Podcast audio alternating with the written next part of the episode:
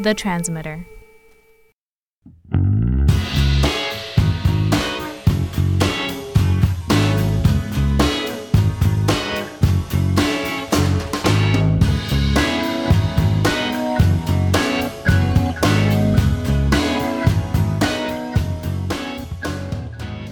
Welcome to episode 9 of Synaptic. This is our podcast that investigates the people, the research, and the challenges of the neuroscience field. My name is Brady Huggett, and I'm the host of this show. Welcome aboard.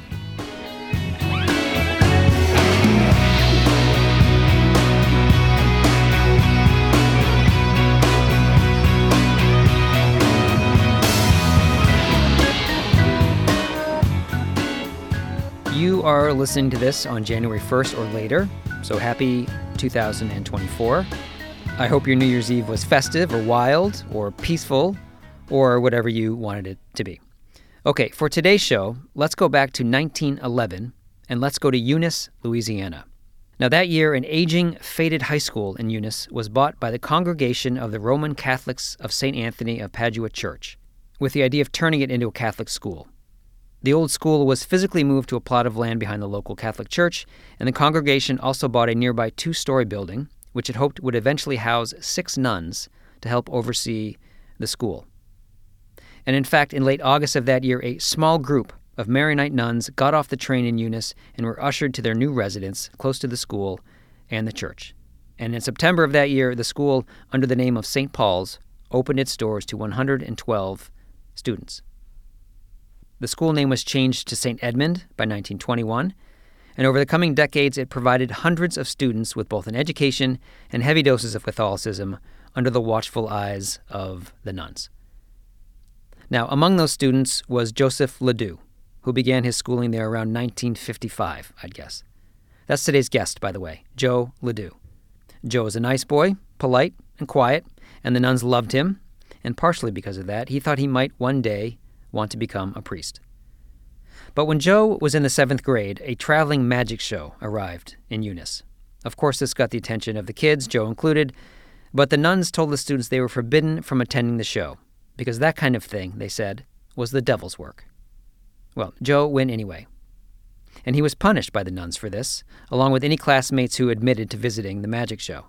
And that, he says, is when he took a hard look at these nuns and what they were selling because he was old enough to know by then that there was no devil's work in a magic show. It was just fun. He'd had fun there. And at that point, he stopped thinking he might one day become a priest, and he decided he wanted to go to a public high school, which he did. And that led him eventually to college, where he brushed up against psychology, and his life was changed forever. We talked about that on this podcast.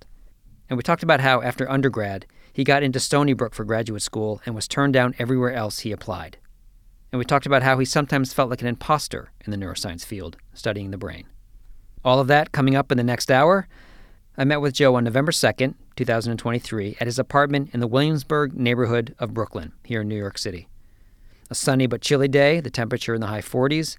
Very easy interview for me to get to, just a subway ride over the East River. He lives in an apartment near the riverfront, and in his apartment, he has outfitted a small workspace. The room is filled with books, and guitars and recording equipment in his computer, everything that he needs to fill a day. So that made it a little cramped for us. There was no common table we could use, but we used an overturned cardboard box for my recorder and mic, and Joe hung his mic from a mic stand angled down toward his mouth, and we got underway. It was a nice talk, I thought. He had a lot to say about Louisiana and a lot to say about how the brain works, too. So let's pick it up here, where we're just finishing up chatting about Williamsburg and the massive gentrification it has undergone in the past 15 years. So, this is episode 9 of Synaptic with guest Joseph LeDoux, starting right now.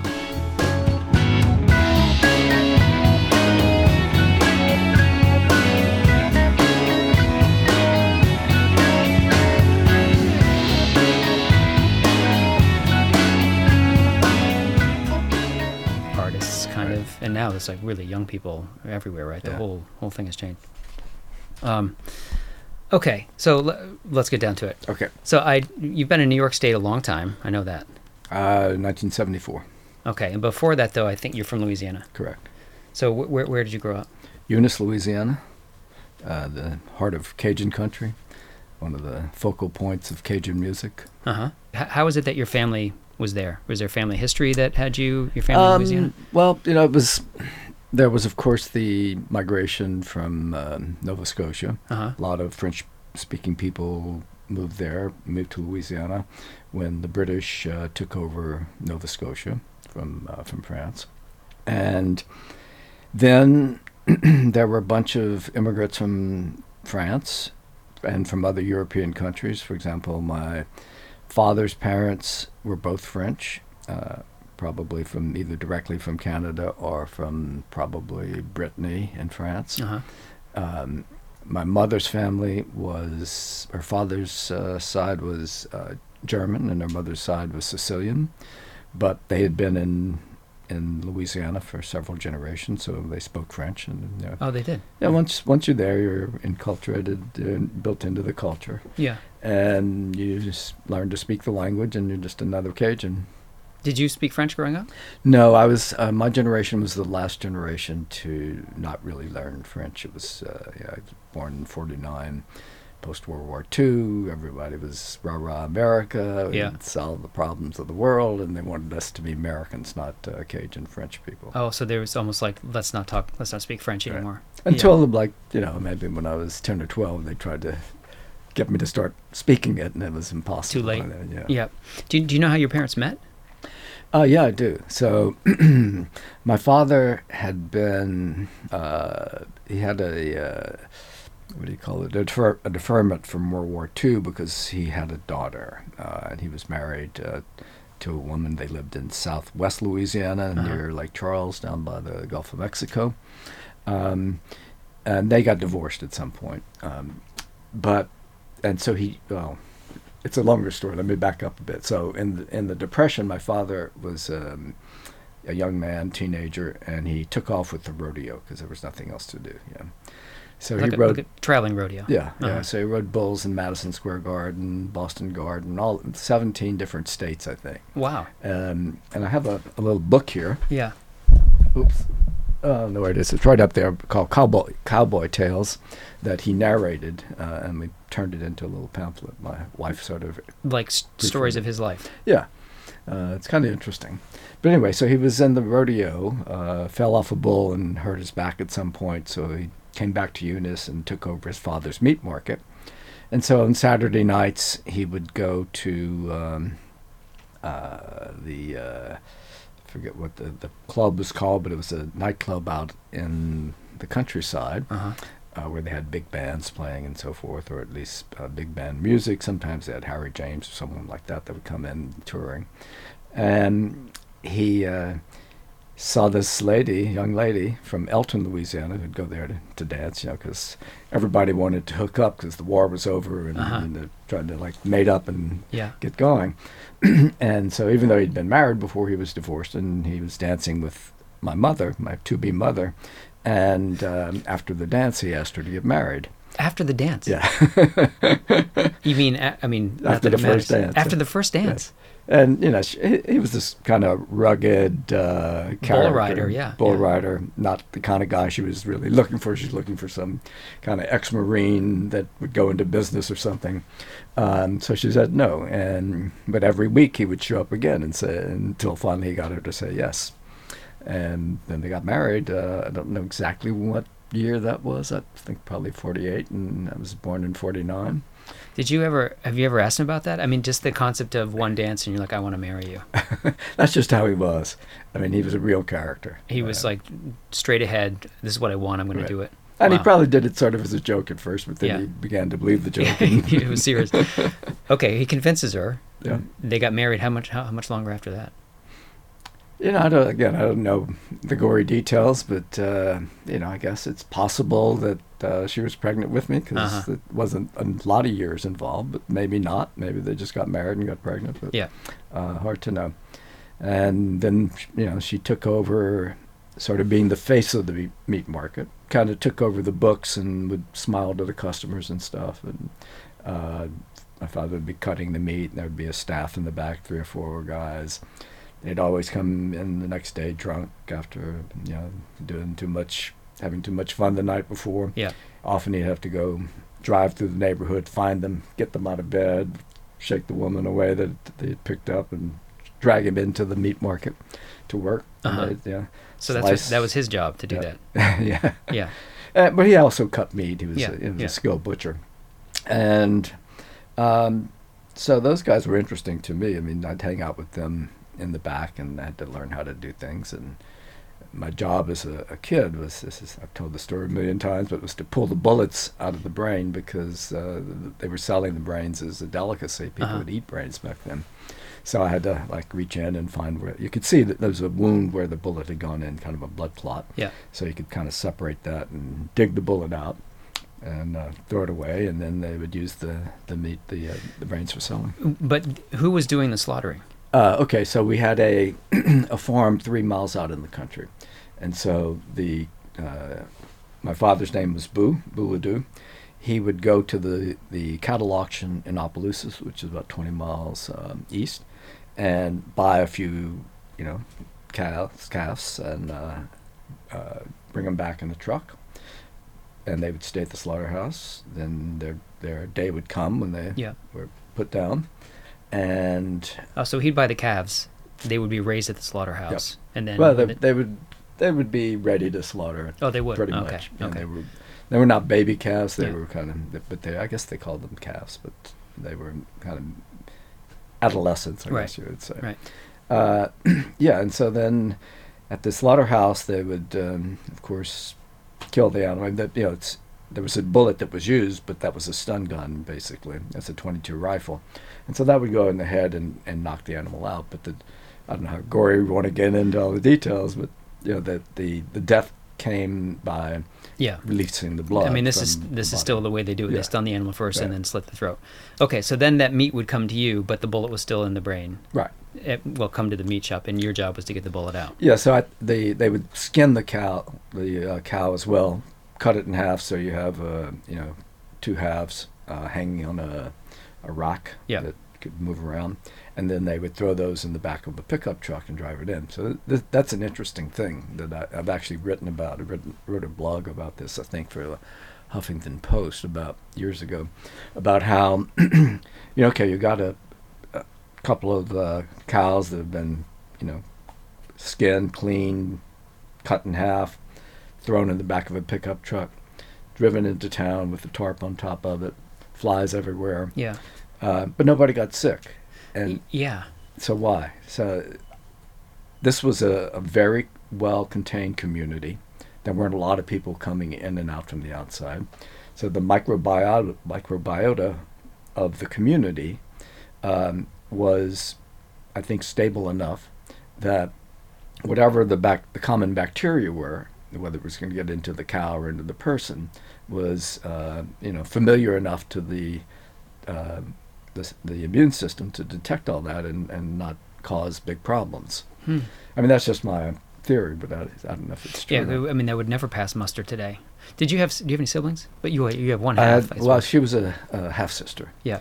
and we never lived together, but we were pretty close over the years. So your your mother and father only had one child. That Right. was you. Yeah. Yep.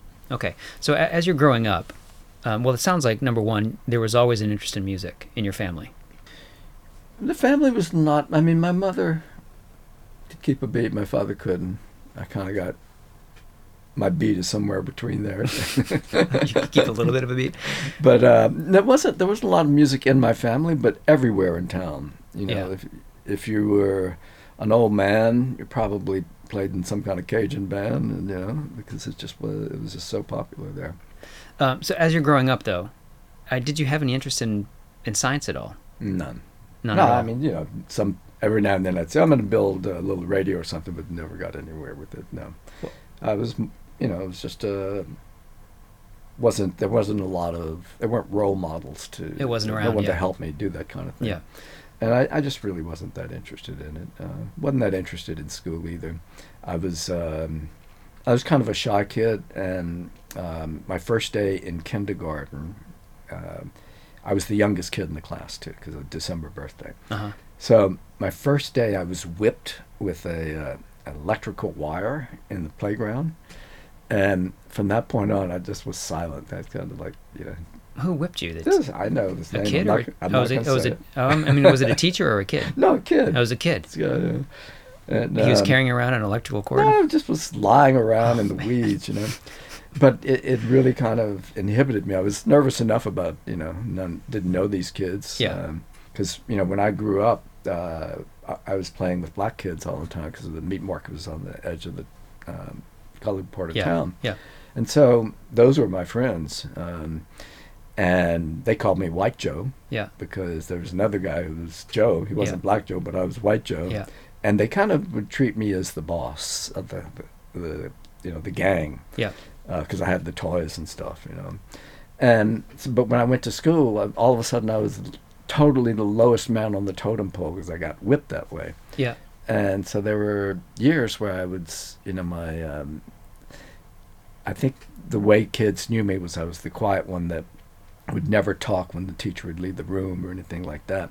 And I started making rosaries um, with the nuns after school, and uh, I was their favorite little thing. They thought I was perfect because I never cut up or anything. Right. Um, and I, you know, I was really into Catholicism. They were pushing me to like become a priest and to get set up, you know, because as a young boy you can be moved into that track. Yeah. Like that might be a career for you. Yeah, priest, right. And I was really into it for a while. I thought, you know, okay, I didn't know anything better, so that seemed like fun. I would, you know, after school, I'd go put on my mother's negligee and stuff and dress up like a, a priest. the whole mass in the uh, in the in their bedroom. Yeah. Yeah. but they freaked out. So by the time, oh, and then I guess one thing, one crucial thing that happened was there was a horror show thing, kind of a, a traveling magic show that went through town, and I was getting a little older now, maybe sixth or seventh grade, maybe seventh grade, um, and the nuns forbade us Yeah. from going to this magic show because it was the devil's work. And you know, I just didn't see it. And I said, well, it, it wouldn't stop me from going. I'm their little pet, you know. Right. But the next day, they called out all those that went to the show, and we had to stand out, and we got all suspended. And How'd uh, they know? Well, I guess it was the honor system, or maybe that was a, somebody was telling who went. Oh, they said who who went to the show, and you said I did. Yeah. Uh huh. and so it it sort of just turned my uh, head a little bit about the nuns and what they were after, and it, it was ridiculous. There was no, you know, devil worship in that thing. It was just fun. Yeah. Um, and then the other thing that happened is, of course, hormones kicked in and figured out that those girls were, you know, real. There was something to that. Yeah. and uh, you know, I had a girlfriend or something at, at some point, and um, decided that you know the priest thing was no more. that was me. not the life for you. Yeah. So at that point, I decided I wanted to go to to high school at the public school rather than the Catholic school, and you know, then they freaked out about that. They wanted me to stay at the Catholic school. Your parents or the yeah, nuns? Cat, uh, my parents. Your, pa- your parents are Catholic too. Yeah, Yeah. They, I mean, at first they were pushing me to go to the the uh, high school because to get me out of the, the priest thing. But once Yeah. I did it, they wanted me to stay back. Yeah. Yeah. so it was a complicated time. But anyway, yeah. So I, you know, discovered girls and and um, folk music came at some point. Everybody got a folk guitar. Um, I remember at a party at a kind of uh, very rich family's outdoor kitchen. Everybody in the South has an outdoor kitchen. Um, the the older fella in this uh, family took his acoustic guitar. uh, Everybody had a gun too, somewhere. took his acoustic guitar and, shot holes through it. And As, that as was part of his performance. well, just as just for fun, Yeah. like drinking too much and Uh-huh. shooting guitars. but anyway, I had an acoustic guitar. Uh, tried to play Sounds of Silence and other things like that. Uh, and then I'll, when I would play, the girls would come. Yeah. So I said, "Oh, okay."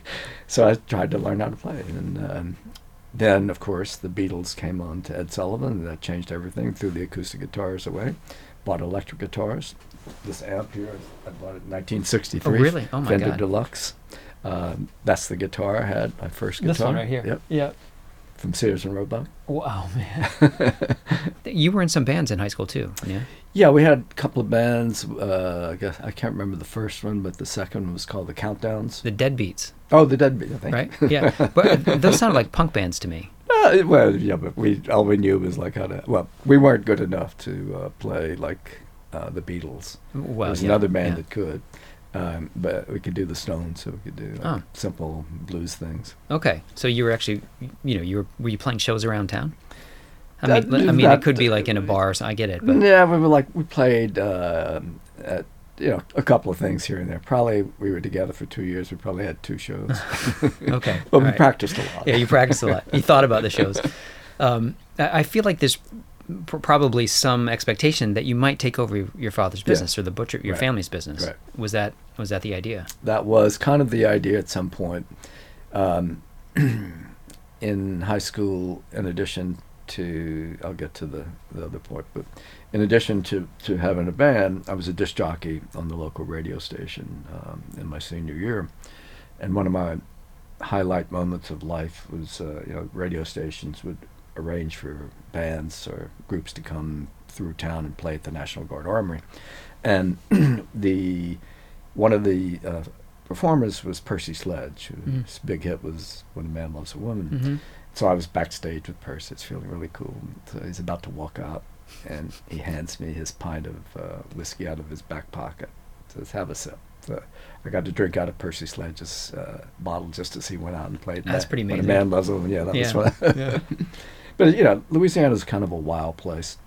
You could drive up to um, liquor store windows, drive-in windows, as a 15-year-old in a car because you had a driver's license at 15, and order like a highball, uh, you know, whiskey on the rocks or something, and drive off with that in a cup.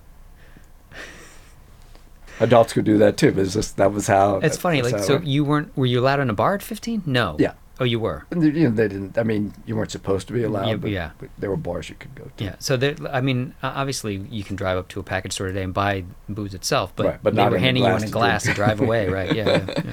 and that you know, it, Louisiana is so lawless. Um, there's a there were um no there were no uh, counties. There were just parishes, right? Yeah.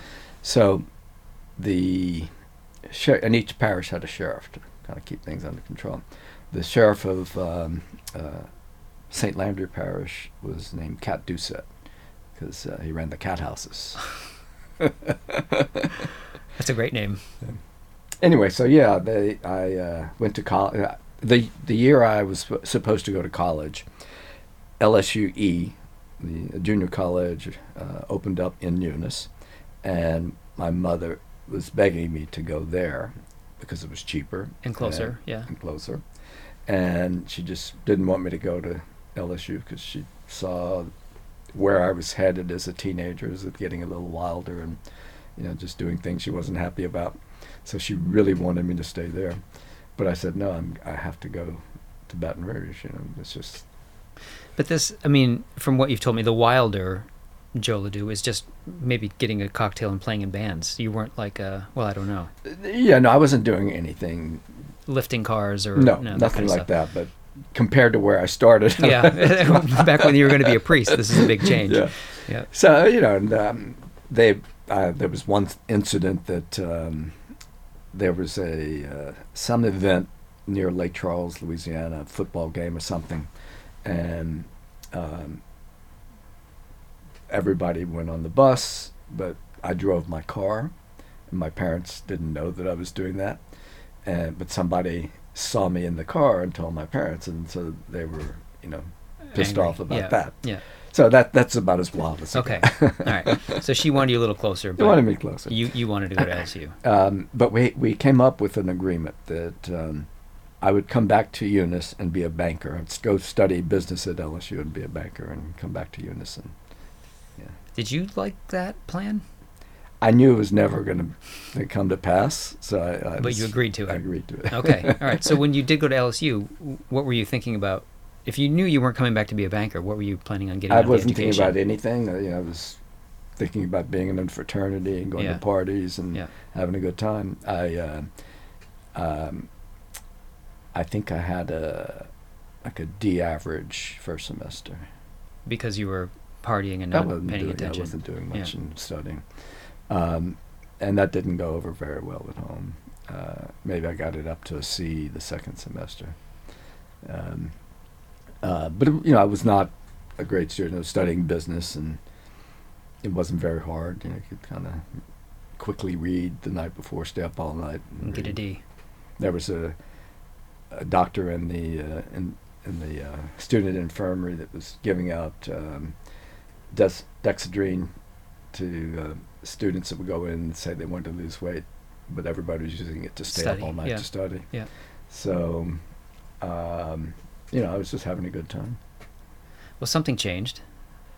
Uh, yeah. So, at some point, You, you know, I'm studying business. You still are, right? You're, Yeah, you're studying business with studying this business. Um, false promise. Um, then I had a girlfriend, uh, Penny Bolins from Opelousas, and she was much kind of straighter. You know, I was in love with her and uh, thought we would probably get married, but I was not. I wasn't towing the line well enough Uh-huh. for her. You know, she she wanted an upright guy that was little more going to really be in business. right? Yeah. so I tried to clean up. I ended. I think I ended up graduating with like uh, a B plus average or something like that. So it's on the dean's list. And yeah, you come a long way then. Yeah.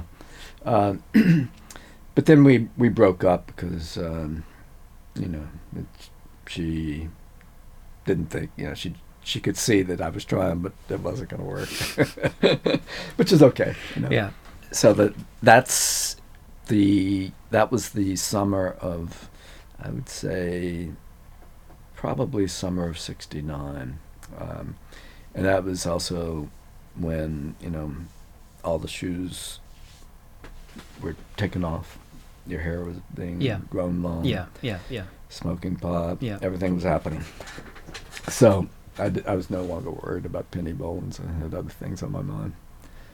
So when you graduated from LSU, wh- what did you do? I actually don't know this. So um, the my, I guess it was my junior year in uh, at LSU that the first military draft uh, was started, and they put everyone's they put birthdays Yeah. in a bowl Yeah. and drew them out, and I was number twelve, so I was headed for Yeah. Vietnam. Yeah. so my father knew someone who knew someone who knew someone, and so I had a meeting with the governor, and he helped me get into uh, the National Guard. so Oh, you went in the National Guard The National Guard. So. for how, how many years? well, the National Guard, you do six months in the regular Army in basic training, and then every weekend for like five years or something. Okay, so you did your you you went to boot camp, you did all that. Yeah. And then you were in the guard Right. while you, I don't know, worked. Uh, well, af- after after boot camp, I came back and did a master's in marketing. You did in marketing. Yeah. Okay, is this you're you're working with um, Rob Thompson? Is that right? Bob Thompson. Bob, Bob Thompson. Well, Robert, right? Yeah. Yeah. Uh, and and uh, you had taken some sort of class, almost by accident, right? I took his class by accident because Yeah. it was called Learning and Motivation. I thought that was relevant to you to you, psychology. you and you and Penny yeah. actually, yeah. And uh, this guy was studying rat brains and memory and making lesions in the brain. Well, I didn't know you could do that. and I just kind of fell in love with it. And so I said, this is what I want to do. And he, you know, wrote letters for me. I got in at Stony Brook and nowhere else. But I had uh, I studied my butt off to to uh, get in using the. Uh, I said, well, if I can do well on the psychology GRE exam, maybe they'll let me in. At So- Stony Brook. Oh, well, I- Where- I applied to ever, 12 did. places, and Okay. Stony Brook's the only one that accepted. But so when you when you meet him and he he's he's doing this work on rats, did you think, well, all right, the rest of it, forget it. I actually want to do research. Yeah. Well, well why why did that? um, Have you thought about that? Like why that click happened so well, fast? I really didn't like marketing. It was definitely not cool at the time. Yeah. No hippie wanted to be involved in marketing research. yeah. Um, I had written to B.F. Skinner about um, trying to use some of his ideas in the pursuit of consumer protection, but he kind of misunderstood what I wrote and wrote back a nice letter saying, "Well, you know, I just I don't feel my work should be used to make people buy stuff, Mm. uh, which is not what I wanted. but, Right. you know, whatever. But I was so happy to get this letter. Yeah. Yeah. Um, so you know, it was just uh, I just didn't like what I was doing. Um, I had a my we had a kind of uh, friend who was older and kind of the guru of our little hippie group, uh, and he was studying philosophy, and um, you know had all these wise ideas, and we were smoking pot and really enjoying the Really wise it, ideas. yeah, um, and so I was, uh, you know, I just kept trying to impress him by studying psychology. You know, I think that's what it was all about. So that is that is like you know the wise ideas, the deep thinking, psychology, rat brains. That is all the brain and how it works Yeah. and what it's capable of doing. So something about that t- turned you on. Yes, you, you like that idea. I, I just love the possibility of uh, being able to actually study the brain. It just was fascinating. Huh. So you you get this master. Did you? I think you published a paper too. Before Yeah, we you- published several papers together. Um, uh, you know, I, I was basically, you know, very low level assistant. Yeah. So he had no real reason to put me on the papers except kindness. so. Yeah. So that helped. So you, you apply. I mean, I, I don't know. Joe, are you applying to like I'm going to try Harvard and also try No, SUNY or no? I was more realistic, uh, kind of, you know, some southern schools and in University of Tennessee, University of Florida. Yeah. Um, I maybe British Columbia because it was everybody wanted to go to British Columbia at that time anyway, so I s- applied there. But the only place I got in it was at Stony Brook because Thompson knew someone there, you know, Mm. and so that that paved the way. All right. So you you also have to tell your parents that you're not going to run the butcher shop and you're Yeah, not. they they saw the They knew. writing on the wall. It was fine. Yeah. Yeah. Had you ever been to New York State even? No, no. Hmm. So that's kind of a big change. You didn't mind. No, I was I did, you know, I had this fascination with New York from watching all the old noir, you know, crime movies and Mm. stuff. And I felt, and I also had a cousin that lived either in the Bronx or Brooklyn. I forget where. Oh, you did. Um, I never. I did call him once when I got here, but he was not very. You know, he wasn't. Didn't say, "Oh, great." He wasn't like, "Come on in." Yeah. yeah. Did you? okay, yeah, good. Glad you're here. Whatever. You never met him. No. Mm. The person that Bob Thompson knew at uh, Stony Brook. Did you work under that person for your PhD? No, that person um, hooked me up with someone else, and it was not what I wanted to do. I, I didn't go to to New York to study marmoset play behavior. Uh-huh. Uh, I went. I wanted to study the brain. Yeah. And so I had a friend who I just, you know, a graduate school friend that I just met the first couple of weeks who was working with a guy named Mike Gazzaniga on split brain uh, research. He For was epilepsy. actually doing split brain pigeons, this guy. And so I said, wow, that sounds cool. Can you introduce me to him? He said, sure. So he introduced me to Mike. Um, Mike was a pretty conservative guy, had long hair. He said he didn't like the way I looked, but uh, he would let me work in his lab. He had long hair. no. I Oh, you had long hair. He took one look at you and said he didn't like it. Yeah, but you guys had a long working relationship. You won him over, I guess. Yeah, no. It's um, it, what happened was he said, "Okay, write me a proposal." So I went back to my room, wrote a, you know, two-page proposal about what I might do on split brain monkeys in this case. Which was what? um, I was going to study, you know, most of the split brain research had involved communication of sensory information in the back of the brain. Uh huh. But I was kind of interested in the prefrontal cortex and how higher thoughts might be transmitted between the, you know, the prefrontal cortex Yeah. on the two sides. So we were going to do that in monkeys, um, and the um, I, so I wrote this two-page proposal and brought it to him, and he said, "Oh, you can, you write pretty well. You want to revise my uh, book? It's it's due for revision." It's like eh, I'm two weeks into graduate Yeah. school, Yeah. right out of business, and he says, "You want to revise my book?" Uh, the his book was called "The um, Bisected Brain," and it's about the split brain work he did at, at Caltech as a grad student. Um, so I kind of made some feeble effort to try and start doing that. But right about then, uh, Mike said, "Why don't you join me on the the human split brain work because you know it's a kind of rare opportunity, Yeah. and you'd probably get something out of that." So that's what we did. He had a new group of patients at uh, uh, Dartmouth that were being operated on and studied up there.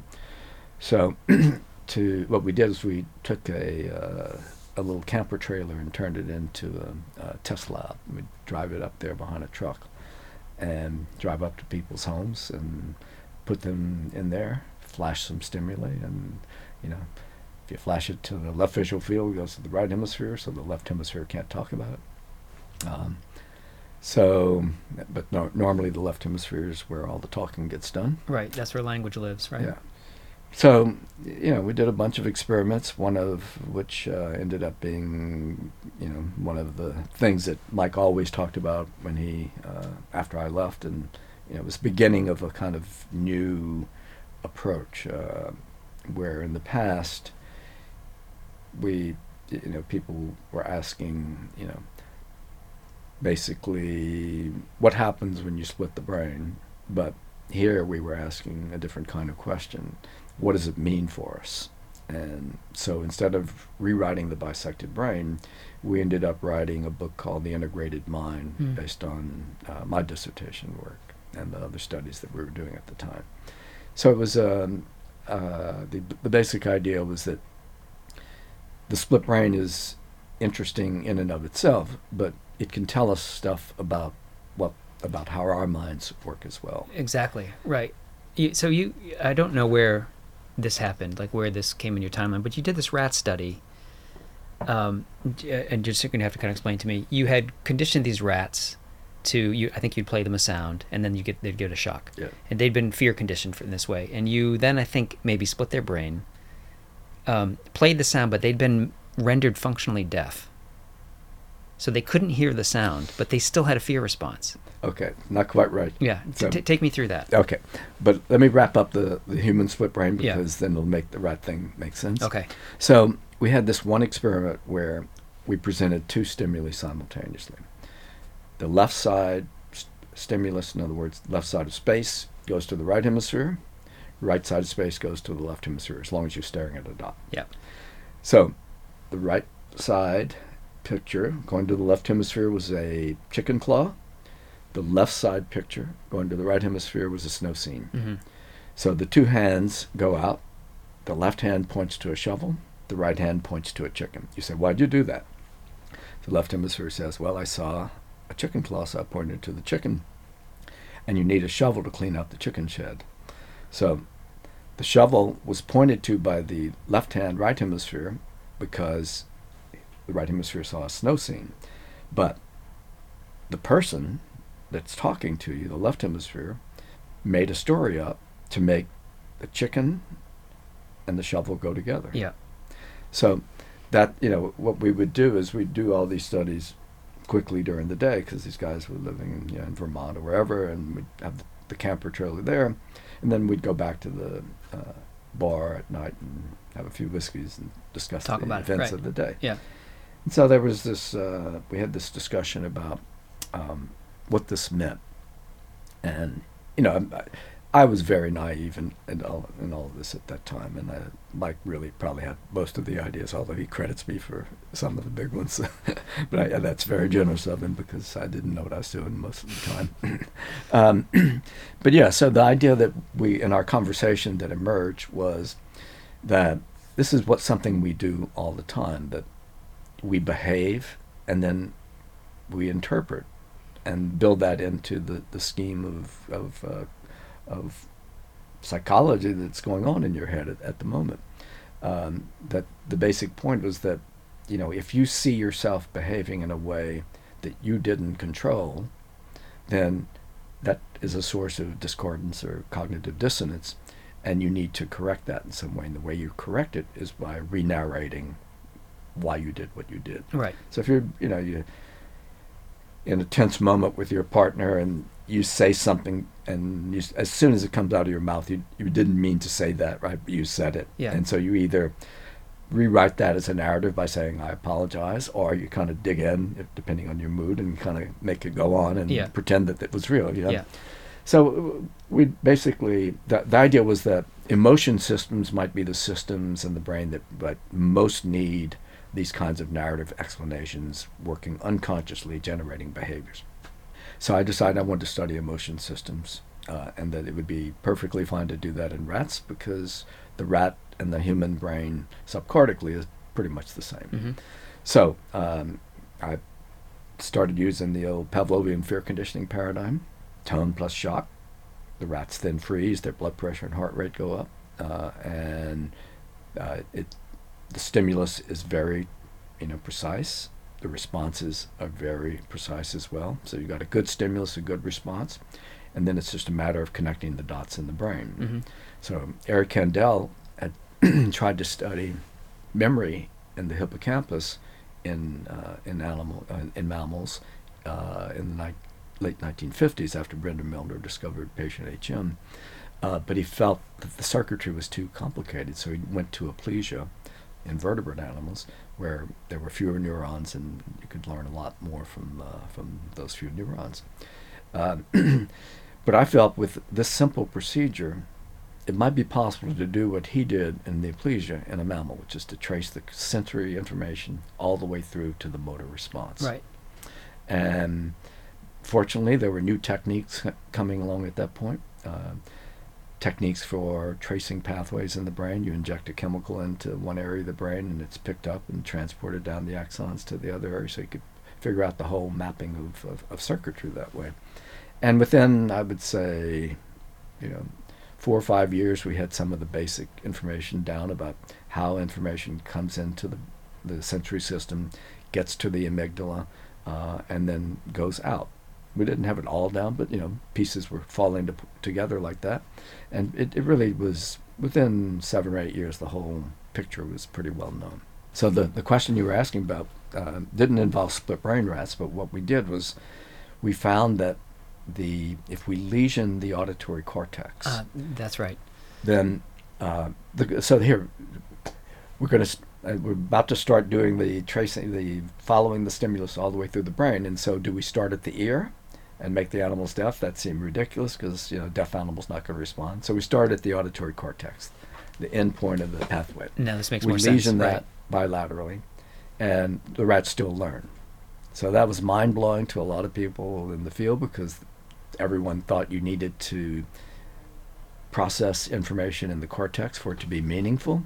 But here we were just sending it directly. We were showing that it would go directly. Uh, it could it could be done without the cortex. Yeah.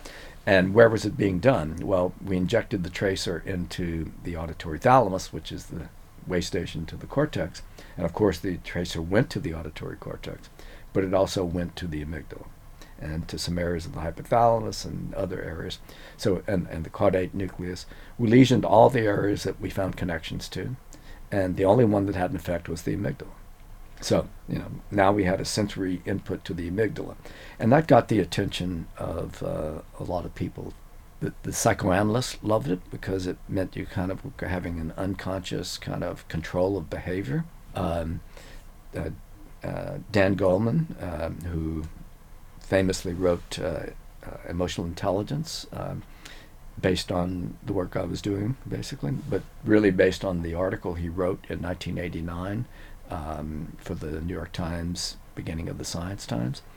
Um, he wrote an article called Brain's Design Emerges as Key to Understanding Emotion. And it was all about this subcortical pathway to the amygdala. And that became his whole amygdala uh, hijack model in, in emotional intelligence. Um, so I like to say that, you know, I think that if he hadn't written about my work, I wouldn't have gotten as far as I did. Hmm.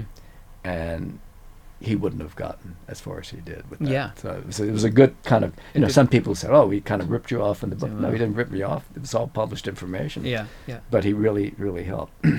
so I wrote my book, The Emotional Brain, in 1996, and that kind of uh, uh, put me on, on a different kind of uh, scale because it wasn't that cool to be writing books for lay people at that time. You had people like uh, um, Steven Pinker that were getting away with it, Daniel Dennett, Mike Gazzaniga. Um, but I was still relatively young. I was a, a full professor then at NYU. Right. So you you by then so just that you had gone from SUNY Stony Brook. You had followed Gazzaniga to Cornell. Yeah. That's right. And Actually, then- I was hired at Cornell before Mike Oh, I didn't know that. But- okay. uh, by Fred Plum, who was the uh, most uh, famous neurologist in, in the world at that point. He was neurologist to the Shah of Iran. Not that maybe that makes him the most infamous neurologist, but anyway. um, but he was a very scary guy, and every morning you'd have to go to morning report where the residents would show up, and I was his postdoc, so I had to show up. And there was not a day that would go by where the the resident who spoke at that meeting left in tears. The guy was really tough. I mean, every day he'd shout at someone until they cried. They're just like tear them apart with their presentations, trying to toughen them up. you know. Yeah, So, anyway, so that's fun. yeah. But so um, at the same time, roughly the same time, right after I had uh, received the offer from Fred Plum and written an NIH postdoc grant, so we're, uh, Plum decided to hire Mike. Oh, okay, To, okay. So okay, so and then so you're an associate professor at Cornell, Uh, at that point, I was a postdoc. a postdoc. Okay. Yeah. And then, then I stayed there for ten years. Went through the whole uh, rigmarole. My first grant was in 1985 when I Mhm. was still uh, maybe a postdoc or something like that. Well, you just said an interesting thing that Pinker was like he was getting away with writing books back then for the lay people. What, what, what did you mean by that? Meaning that no one read science books back then, or It wasn't that scientists, your colleagues didn't like it that you were writing. It was it was viewed as cheesy or sleazy or something. below an academic? Right. It was not. It was not worthy of an academic to do that kind of thing. Um, I mean, it's, I'm over. I'm exaggerating a little bit because there just weren't many people doing it. You, so you, you end up. This is your fourth book that's out now, or your fifth book. Fifth.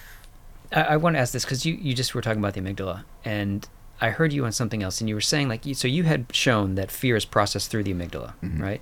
And the media seemed to take it as fear was created in the amygdala. Well, fear the experience. Yes. Yeah, and and it's almost like you've been trying to reset that narrative ever since. Yeah, I mean, you know, uh, again, I was, I felt kind of imposterish through a lot of this work um, because I had no scientific background. I mean, even in graduate school, there were no courses. Um, it was just on-the-job training Mm.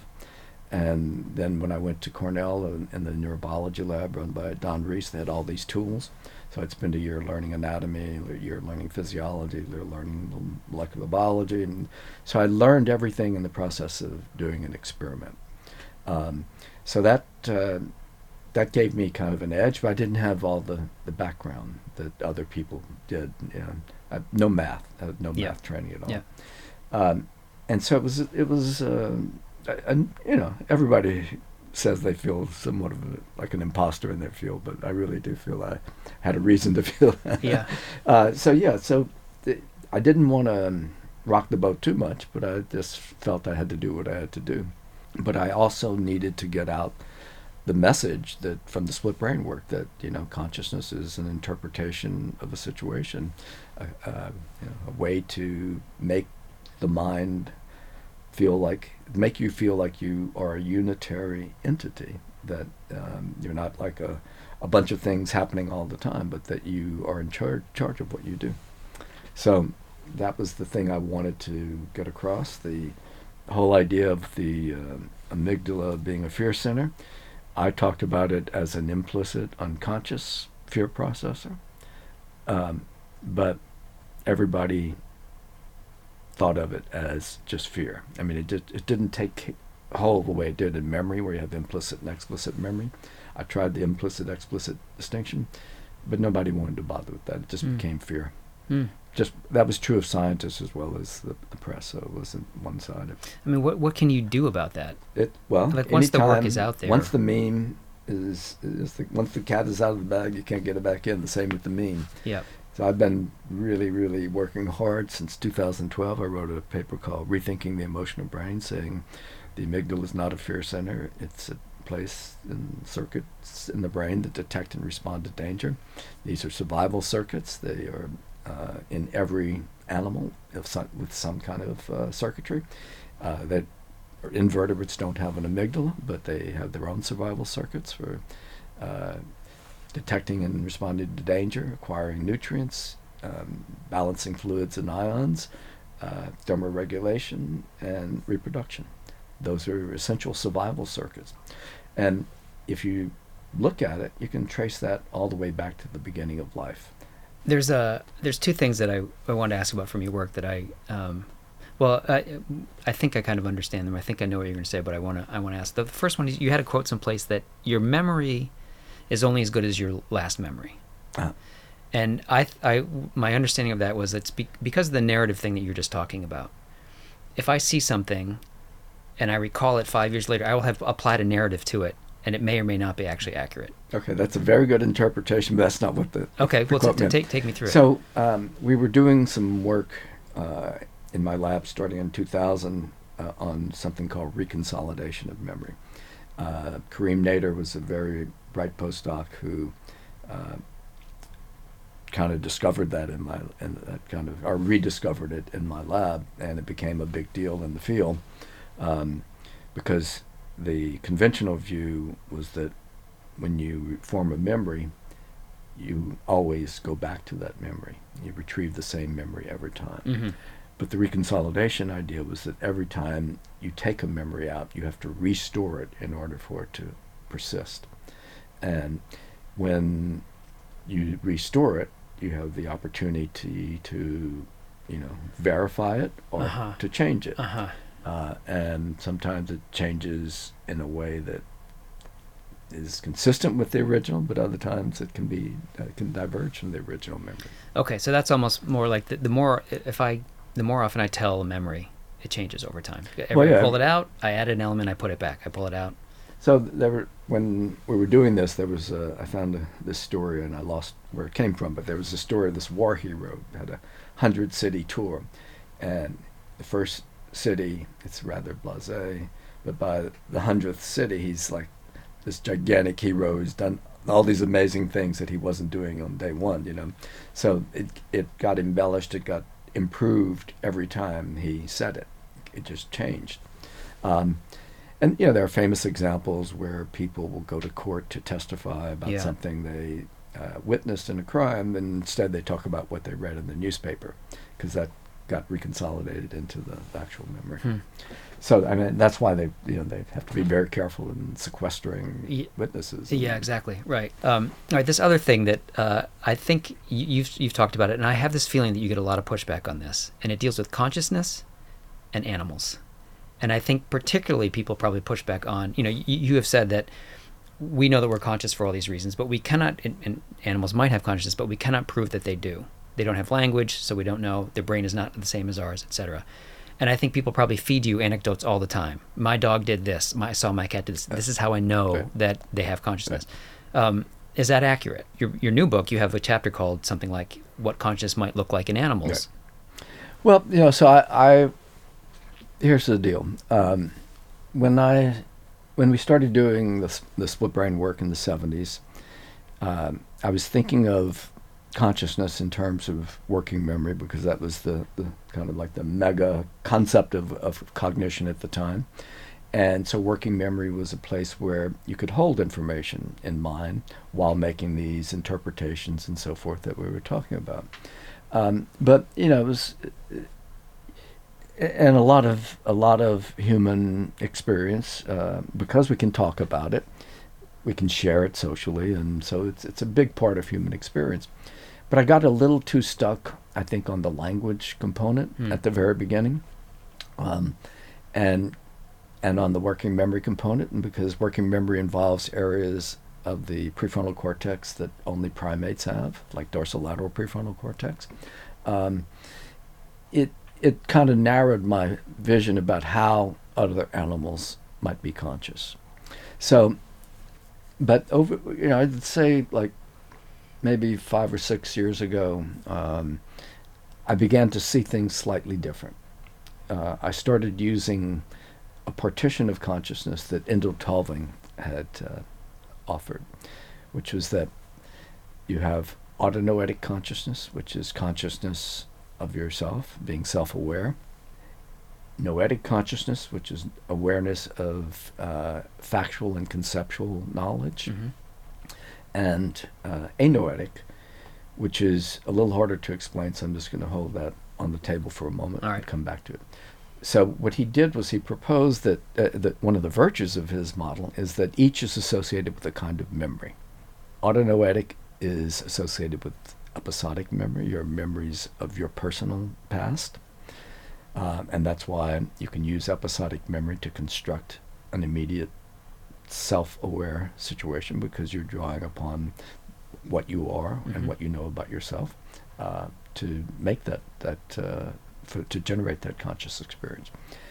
Uh, noetic consciousness, on the other hand, is about uh, factual and conceptual information. So it's based on semantic memory, and because semantic memory depends on areas uh, because this kind of working memory ver- version of semantic memory being integrated into a concept and used in decision making behavior depends on working memory.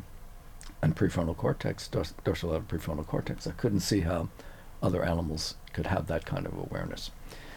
Now the episodic memory prefrontal uh, connection is that the uh, Tulving and others have talked about the uh, the importance of the uh, of episodic memory as a way of having these autonoetic experiences because you can travel mentally to the past and future. Yeah. So that's a, a very special kind of experience that probably only exists in humans, maybe in great apes. I mean, but then we get to the question of how do we know? Right. but certainly in humans. All of these things exist certainly in humans. So um, let's go now to the anoetic, because that was the hardest to understand. So anoetic is based on procedural memory. Procedural memory is traditionally thought of as unconscious memory. So how can you have a kind of consciousness based on unconscious memory? That bugged me for, for the longest time. But then I began to understand that what he was talking about was a kind of fringe consciousness. It's I've had a lot of uh, over the years. I had a lot of disagreements with the neuroscientist Jaak Panksepp about emotions and so forth. But he, through through his work, I actually came to understand anoetic better. So he thought of anoetic consciousness as this this fringe state. Um, so, the, for example, the anoetic state of fear would be something that emerges in the amygdala. And so it's it's not quite conscious; it's fringe consciousness. So it's it's hovering there. Uh, and he, he described it that way as this kind of practically unconscious conscious state. Um, and so the way to think about it is you walk into your apartment and you don't have to say this is my apartment. It just is, you know, you Yeah. know it because you've been there so many times. And it's the same with your body. You you don't have to say this is my body. You know, it's my body. You know what it feels like because you've lived for however many years you've lived with that body. And so you've acquired, in kind of the, to use a contemporary term, deep learning sense. Mhm. You've learned all that information, and you're constantly learning about it. It's changing and updating. So that is who you are. But if all of a sudden, when you walk into your apartment, you see books are turned over, chairs are like misplaced. You know, it's not things are not right. From there, you you go from anoetic all the way up to noetic, so that you now have a semantic understanding. You know, it's not just like a feeling of wrongness as opposed to rightness, but now you, you have content about what's wrong. Uh-huh. And because that's wrong, that bumps you up to autonoetic. So because it's you and you're worried about you know why this happened, what it is that's happened, and uh, what how are you going to fix it. Those three kinds of consciousness, I think, are really fundamental. And if we could understand more about them in the human brain, I think we could then extrapolate to other mammals because we've inherited all our stuff from them based on which kinds of circuits they have. For example, all mammals have medial prefrontal cortex. This is agranular, subgranular, however you want to call it. There's no granular layer that typifies the granular prefrontal cortex that's so important for human cognition. Um, so, the if let's say that the anoetic kind of consciousness, and I, and I believe there's some evidence for this, is dependent upon this medial prefrontal cortex, default mode network, all kind, all that kind of stuff in the human brain, Mhm. And we know that all mammals have that kind of cortex, so they can have this kind of anoetic consciousness of knowing when things are safe and not safe, in other words, right and not right, uh, who is friendly and who's not friendly, what to eat, what not to eat, um, because you know if you if you start to eat something and you taste it and it's not right, then you stop eating. Um, not necessarily because you oh it's bad, you know, but you have this kind of feeling of not rice Yeah. rightness, and you have Yeah. to. But they don't have anything to bump it up to, so they have they're stuck in that not rightness and rightness uh, mode of consciousness. Whereas other primates have the conceptual and, and somatic knowledge uh, uh, and the kind of working memory that allows them to put all that together into content because there's no content in anoetic. Hmm. It's just more of a raw feel kind of thing.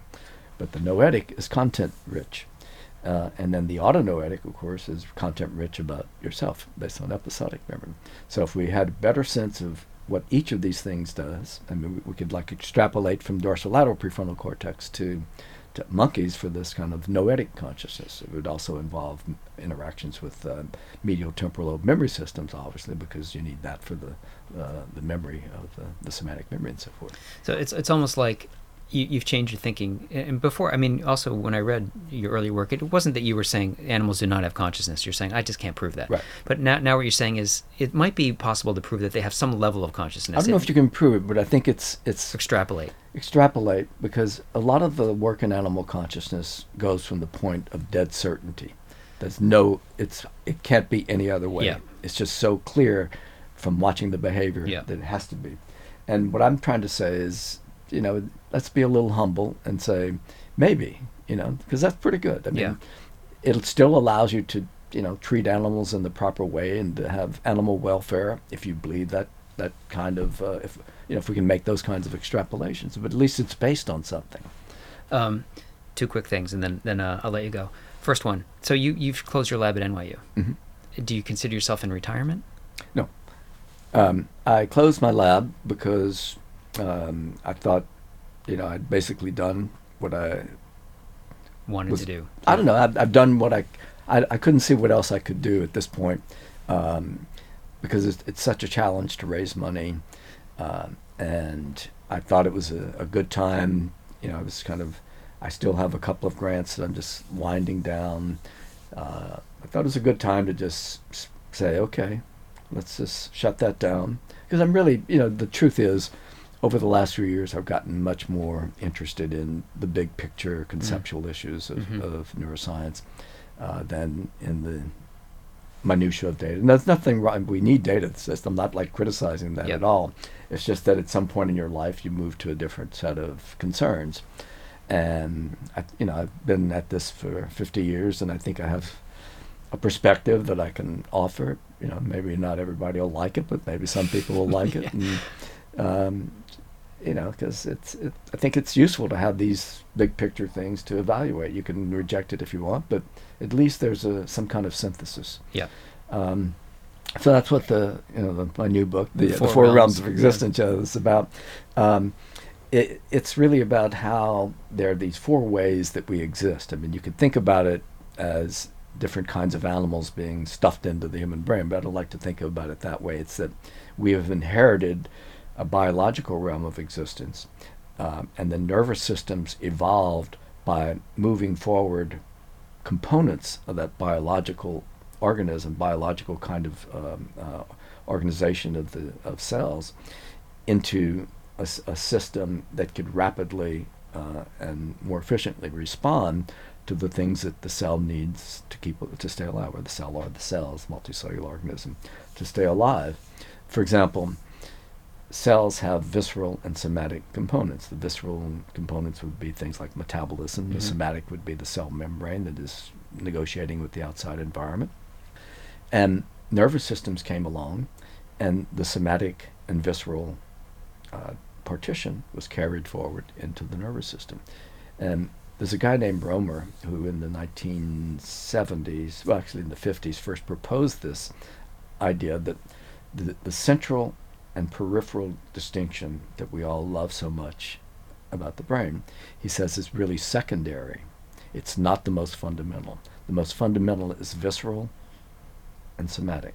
Within that, you have uh, central and peripheral components, but it's the visceral and somatic that connects us to the biology out of which we evolved and allows the nervous system to have components that are visceral and somatic. I, you know, I had made a, um, a diagram in my book, my latest book, of the condi- fear conditioning, what I now call threat conditioning circuitry, where you have the amygdala c- getting inputs, and then I had a, a, a path set of pathways going out of the central amygdala to control uh, physiological uh, responses like heart rate, blood Yep. pressure, and so forth, hormone release, and the second path set of pathways going to control overt behavior. And when I looked at that the other day, I said, well, these are the visceral and somatic pathways. It's so perfectly illustrated by the amygdala outputs like that. Um, so, yeah, so you've got the, the, the biological level of existence that is um, completely entwined with the neurobiological because the neurobiological evolves as a, a kind of variation on the biological. Um, and the, the biological, sorry, the neurobiological has expanded to allow cognition. Um, so that means that we have a bunch of things that happen in the the neurobiological that we'll call mere neurobiological. That includes reflexes, uh, fixed action patterns like in, instincts and so forth, uh, and habitual behaviors. But in the cognitive realm, um, we have those core kinds of behaviors there, but we also have on top of the mere neurobiological, we have the ability to form internal representations of the world. Some animals do. Mhm. And those internal representations then um, allow the animal to hold information in mind and make decisions uh, independent of reflexes that are automatically being generated. You know, the uh, one way to think about the difference between mere neurobiological and cognitive is in terms of what's called model-based and model-free um, kinds of uh, behavior.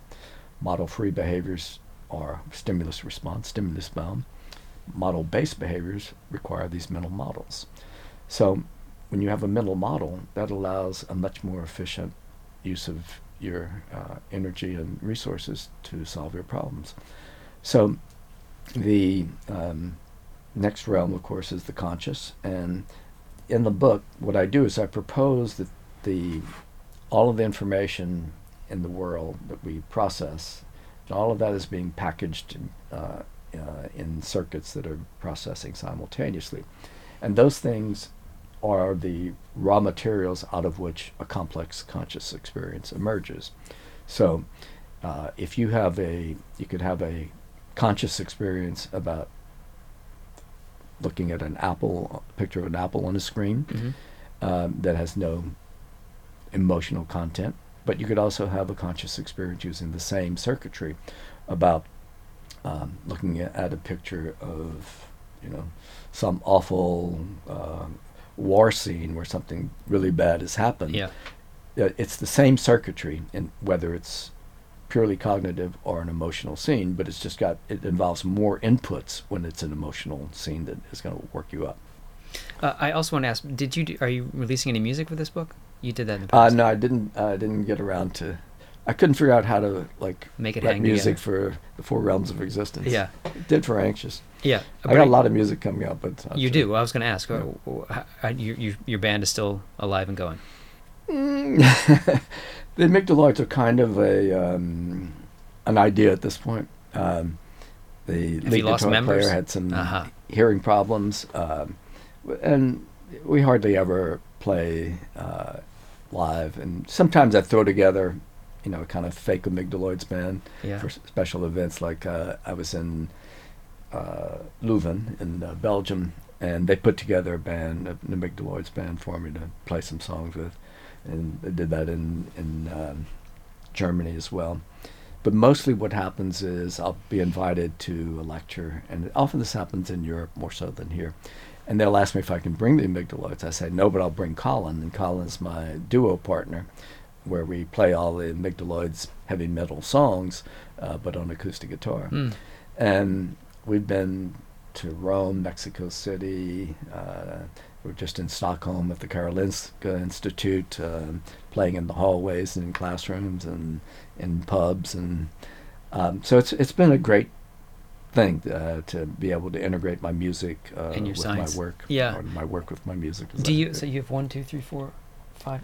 those, I don't those know. cases? Um, Five. so I think there might be some guitars in some of those cases. So you have five, six, seven, eight guitars or something. Do, I mean, do you just get up and play in the morning because you enjoy it? How, how often? Well, I, I usually write in the morning, then I work on music in the afternoon. God, that's a good. You're cutting into my music time. Yeah, I better get out of here. Um, listen, this has been a lot of fun. Thank you. Thank you very It's been much. fun for me too.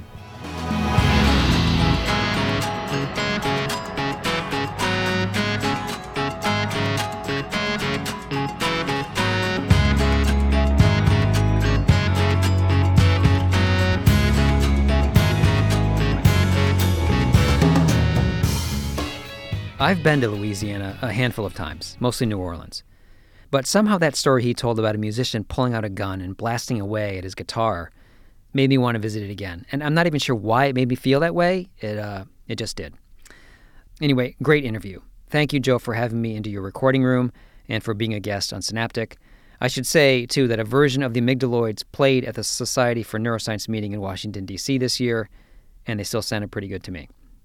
Okay, this episode will be archived on thetransmitter.org, where we also have a transcript, and the show can be found wherever you get your podcasts Apple, YouTube, Spotify, and whatever app. You can subscribe there. If you enjoyed this and feel inclined to rate our podcast, please do so, as it helps others find the show. If you'd like to comment on this show, or whatever we do at the Transmitter, you can find us on Twitter, where our handle is at underscore the Transmitter. Some of the history on St. Edmund was taken from the school's website. Our theme song was written and performed by Chris Collinwood. The next Synaptic episode will be out on February 1st. That is it. This one is over, and I'll let the music play us out.